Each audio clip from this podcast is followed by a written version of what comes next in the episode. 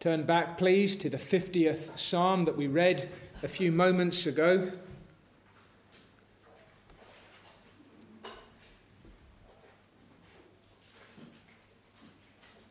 The fiftieth Psalm.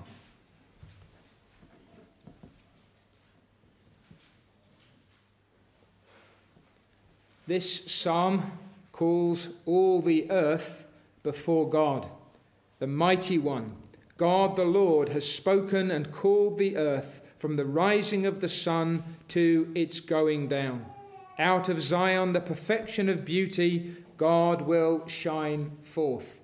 From the uttermost east to the uttermost west, wherever the sun can be considered to rise to wherever it is considered to set, and you can think of anywhere that might be on the globe and say, well, it's east to us and it's west to us.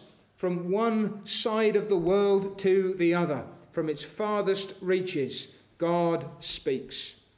And I, I, I wonder if the, the psalm then as a whole is actually framed by the Ten Commandments, because the, the first main element of it after that introduction describes and commends acceptable worship, sets God forth as one who is utterly and entirely worthy of the praises of all his people, the uncreated God, the Lord of heaven and earth, who creates and upon whom his creation depends, who depends on none, for he himself is the eternal and unchangeable God. And then the second main element in the center of the psalm turns more to the second table of the law. And in verses eighteen and nineteen, for example, you have these references indirectly to the second table of the Ten Commandments. And here God exposes and condemns godless living. And then with those things in mind, the psalm concludes with fearful threatenings and with gracious assurances. And it's particularly that assurance, echoing as it does other elements in the psalm, that I want to concentrate on briefly this evening.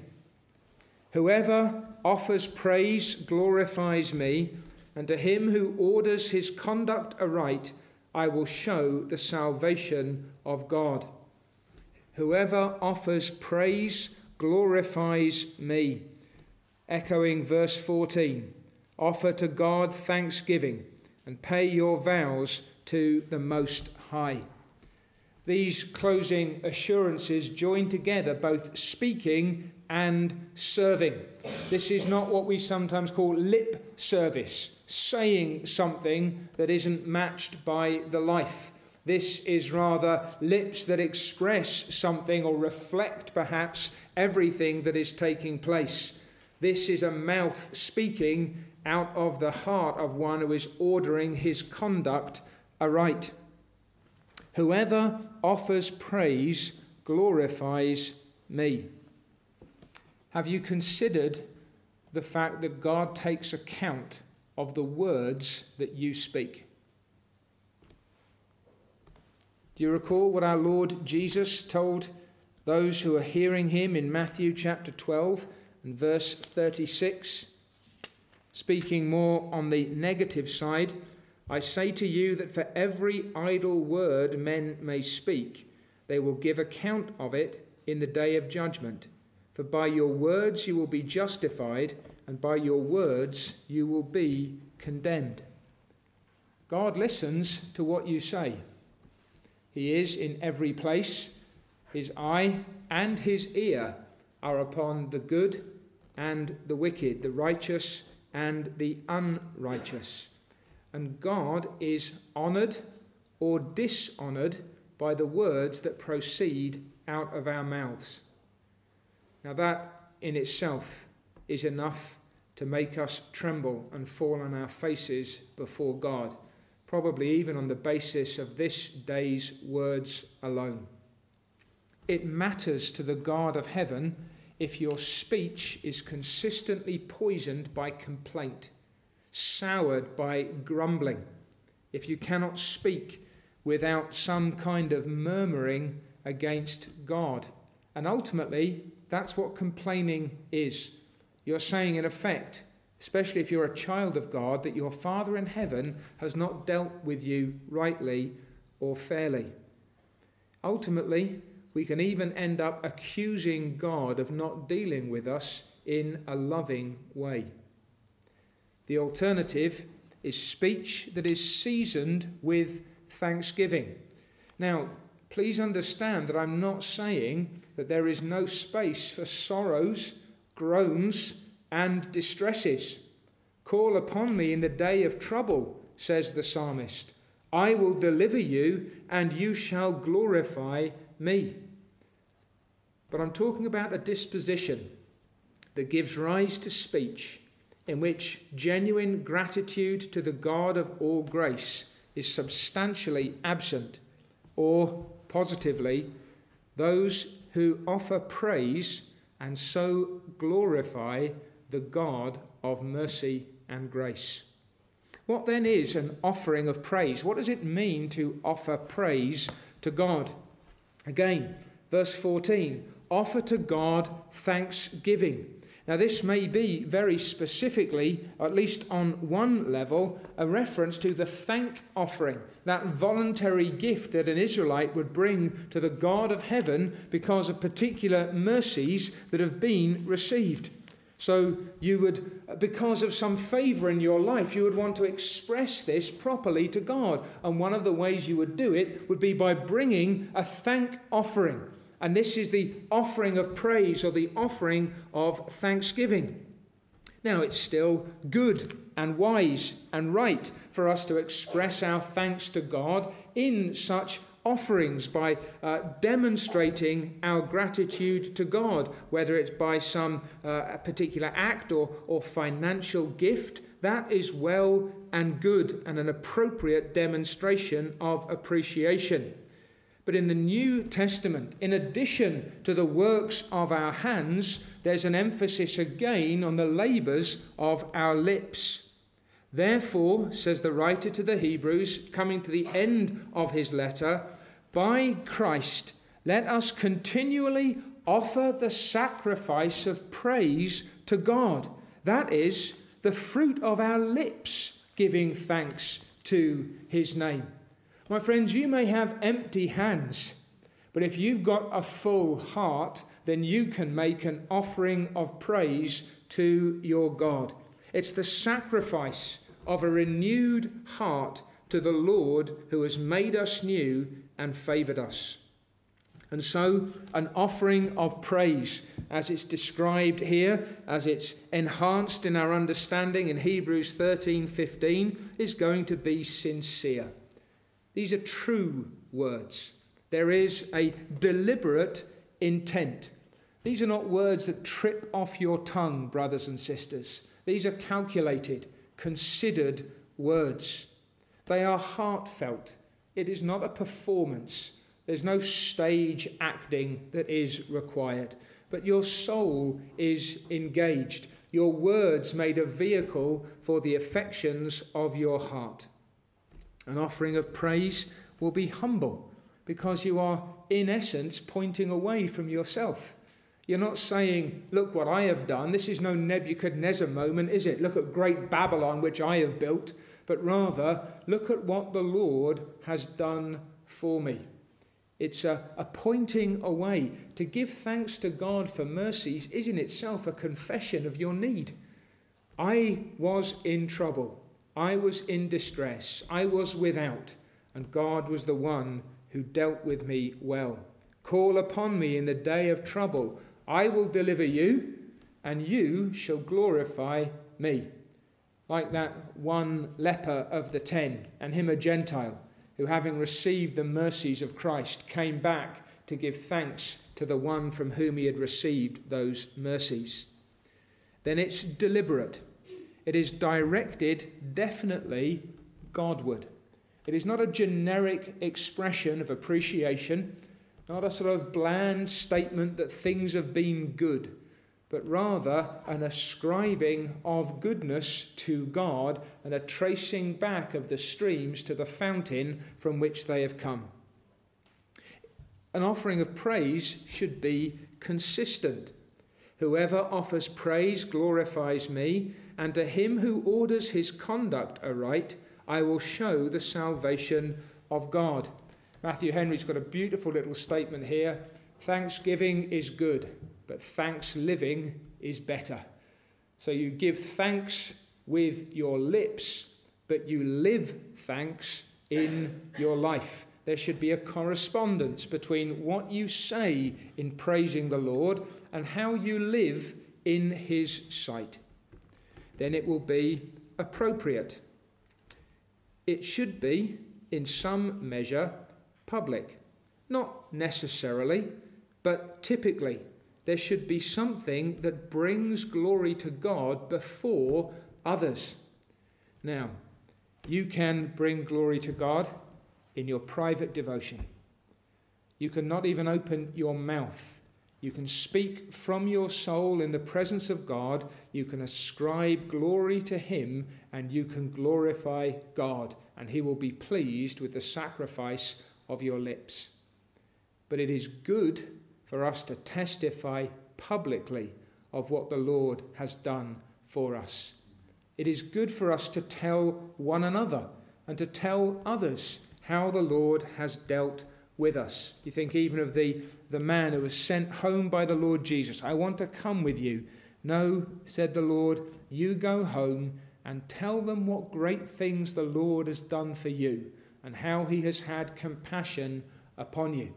Use your lips to bring praise to God. And then it will be voluntary. Now I know you've had your directions. I know you've had your encouragements. I know there's a particular opportunity this evening to speak in this way, but this is not to be a forced offering. No one should be standing here with the, the congregational equivalent of an arm twisted up behind their backs. This is something that comes readily from the soul.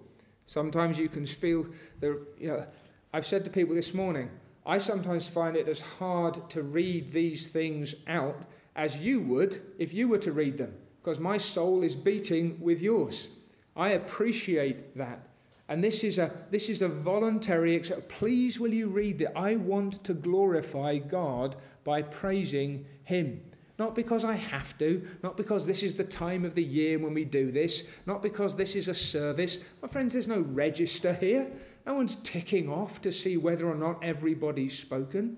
This is an opportunity for us to testify of what God has done for us, to make an offering of praise. And such an offering can come out of joys and out of sorrows. And it may come more sweetly from your sorrows than from your joys. It can come from a place of sickness or a place of health. It sounds well on the lips of the young. It rings out loudly from the lips of the aged. Out of poverty, you can offer your praise to God. Out of wealth, you can give thanks to the Most High. Near or far, ranging across whatever travels you've made, whether you've been at home or abroad, you will find scope if your heart is fixed upon the Lord to bring him an offering of praise. What does such an offering of praise do? It glorifies him. Is that not marvelous to you? How can you honor your God? How can you glorify the Lord of heaven and earth? How can you bring, as it were, a, a particular measure of delight to the heart of your heavenly Father? By offering praise, by speaking in such a way as to acknowledge and adore him, to exalt his name before others, puts a smile on your Father's face in heaven. The Lord God is not honoured by your doubts. If God has spoken and you do not believe him, and that comes out of your lips, that does not glorify him. He's not honoured by sinful fears, where he has given you promises and assurances, and you have no confidence in them. and live speaking as if God could not be counted upon. He's not honored by complaints if they bubble up constantly from our hearts through our lips, saying in effect, see how God is dealing with me. It's not fair. It's not right. He's not good is the implication. Still less by accusations, which sometimes can be provoked from our souls by the distresses through which we pass. God is honored by your praises. As I say, not without sorrows, not without griefs, not without distresses, but even out of the depths we can sing to the God of our salvation. And my friends, those broken cries bring perhaps more praise to our God than the light words that can come from the lips of those who have walked in the light for a long time, because that's where faith expresses its confidence in our God. If I am not thankful, I am not giving God his due. Not just the absence of complaint, but lips that speak praises to my God. What do I have to praise? Well, I hope you don't need me to answer this question, but I'll sketch it out just in case. We praise God adoring his divine perfections. My friends, if there's nothing around me that I can think of for which I could praise God, and may that never be, I can look at him and say he is still worthy of praise. Father, Son, Spirit, in all the majesty and glory of the divine perfections, if I had nothing from him, then still, as God and my God, and in saying my God, I've already got something from him, then I have reasons to praise him. Praise then adores the divine perfections. Praise celebrates the divine mercies. We wonder at the favours that have been dispensed from heaven. God's open heart, open hand, strewing our way with favours. And then we acknowledge the divine government. We trace the heart and the hand of God in all his dealings with us. From the very best of them, as we account them, to the most difficult and painful. And you'll hear tonight, because I've had the privilege of looking ahead at some of these things, of people who are saying, that is where God has met with me. And that is where I have seen the good hand of my God upon me. You brothers who've been at the men's meetings over the course of this year, we've been reading together through The Godly Man's Picture by Thomas Watson. Referencing this particular verse, Watson says, though nothing can add the least cubit to God's essential glory, yet praise exalts him in the eyes of others. Praise is a setting forth of God's honour, a lifting up of his name, a displaying the trophy of his goodness, a proclaiming his excellency, a spreading his renown, a breaking open the box of ointment, whereby the sweet savour and perfume of God's name is sent abroad into the world. Poetic, isn't it? And you can do it this evening, even in a few stumbling sentences. But you understand what Watson's saying. Nothing that we say or do this evening can add one iota of glory to the glory that is already God's. His glory is already full, perfect, complete, infinite, and eternal. What we do, remember Psalm fifty, is not give to God something that he lacks, but acknowledge what is his. We simply exalt him in our own eyes before one another by speaking of the glory that belongs to him in his divine perfections, his divine mercies, and divine government. And then, thirdly, lastly, and briefly, who can glorify God by such an offering?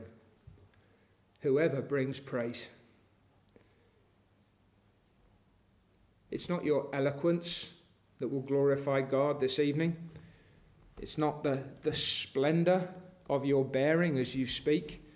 It's not the duration of your words.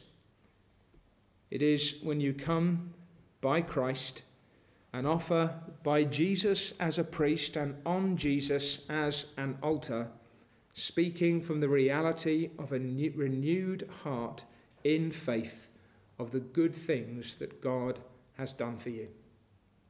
If you come with sincerity, heartfelt and humble, with your thoughts directed toward God, speaking out of a life of obedience to Him, seeking to glorify Him in your words, willingly offering a sacrifice of praise, a few broken words would suffice to honor the God of your salvation.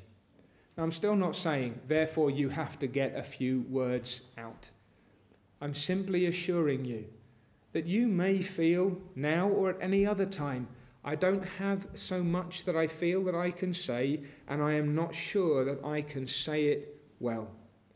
But my friend, when you offer a sacrifice of such praise to God, you glorify Him.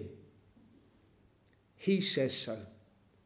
Whoever offers, offers a sacrifice of praise glorifies me, says the Lord. He listens. He's always listening, and He will be listening to us this evening. You and I have an opportunity tonight, perhaps later on with friends or family, perhaps in the course of the coming year, to glorify God Most High, to magnify His excellencies, to declare His wonders, to honour His government, to testify of His care. And when we do so, it is received by Him, approved of Him, and acknowledged by Him. You might say, well, what of me? Is He my God? Can I offer Him praise? How may a sinner such as I glorify a God such as He? And the answer is what it always has been. Call upon me in the day of trouble. I will deliver you, and you shall glorify me. My friends, the path to the glory of God in your life and from your lips is to receive His mercies and to return your praises. And if you've never done it before, if you've never had scope before, if you've never had a desire for it before, but if you are now asking, could even such a one as I bring praise and glory to God? The answer is yes.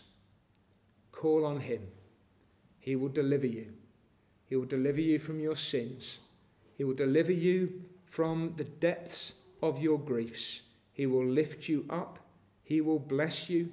He will make you His son. He will bring you into His kingdom. He will shepherd you on your path. He will watch over you every step of your way. You will look back and see mercies that you've never noticed before. You will walk ahead and discover favors that you had never previously anticipated. And you will be able to offer a sacrifice of praise which glorifies Him. Begin today if you've never begun yet.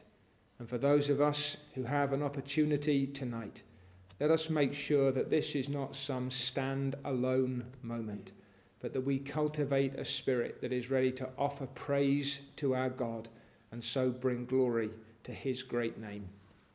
Amen.